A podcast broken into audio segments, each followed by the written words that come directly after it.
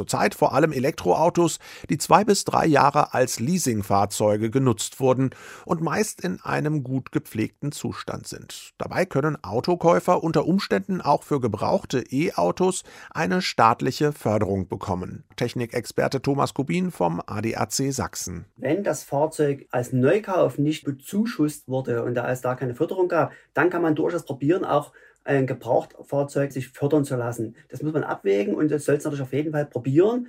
Man muss bloß rausbekommen, wurde das Fahrzeug mit einer Förderung gekauft oder nicht. Insgesamt gelten E-Autos als vergleichsweise robust und wartungsarm. Und so sind viele Elektrofahrzeuge auch tatsächlich in einem erstaunlich guten Gesamtzustand.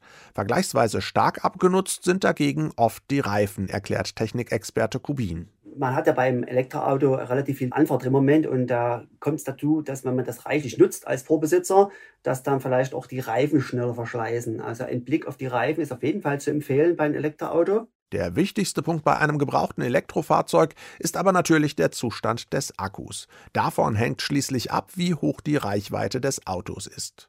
Hier geben viele Hersteller allerdings inzwischen auch oft Garantien für bis zu acht Jahren Laufzeit, erklärt Kfz-Experte Ahmed Leser vom TÜV Thüringen. Wo die Hersteller sich doch hier auch verpflichtet haben, über eine Lebensdauer von bis zu 160.000 Kilometern noch eine Batteriekapazität von 65 oder 70 Prozent zu gewährleisten dabei, sodass hier auch eine große Sicherheit noch da ist und durchaus auch heute schon ein Kauf eines gebrauchten Elektrofahrzeuges durchaus lohnen kann. Grundsätzlich sollten Autokäufer die Laufzeit des Akkus aber bei einer Probefahrt ausführlich testen, dabei die Diagnosedaten auf dem Bordcomputer im Auge behalten und diese zwischendurch auch notieren oder abfotografieren.